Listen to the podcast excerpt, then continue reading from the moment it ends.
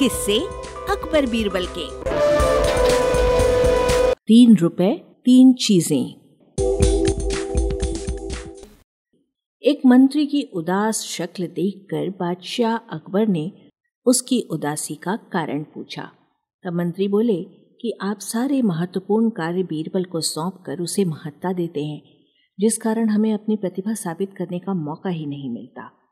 इस बात को सुनकर अकबर ने उस मंत्री को 3 रुपए दिए और कहा कि आप बाजार जाकर इन 3 रुपयों को 3 चीज़ों पर बराबर बराबर खर्च करें, यानी हर एक चीज़ पर 1 रुपये।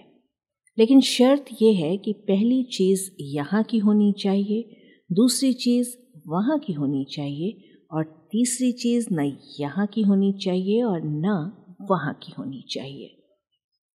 दरबारी मंत्री अकबर से 3 रुपए लेकर बाजार निकल पड़ा।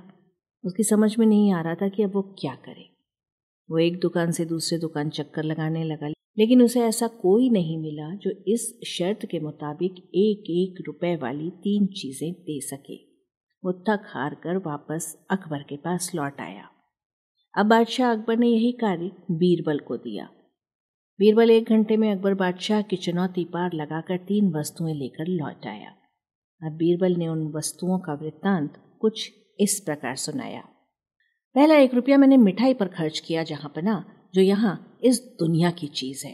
दूसरा रुपया मैंने एक फ़कीर को दान किया, जिससे मुझे पुण्य मिला जो वहाँ यानी जन्नत की चीज़ है। और तीसरे रुपये से मैंने जुआ खेला और हार गया।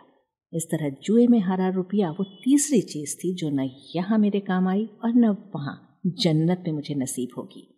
बीरबल की चतुराई पूर्ण बात सुनकर राजा के साथ दरबारी भी मुस्कुरा पड़े और सभी ने उनकी बुद्धि का लोहा मान लिया।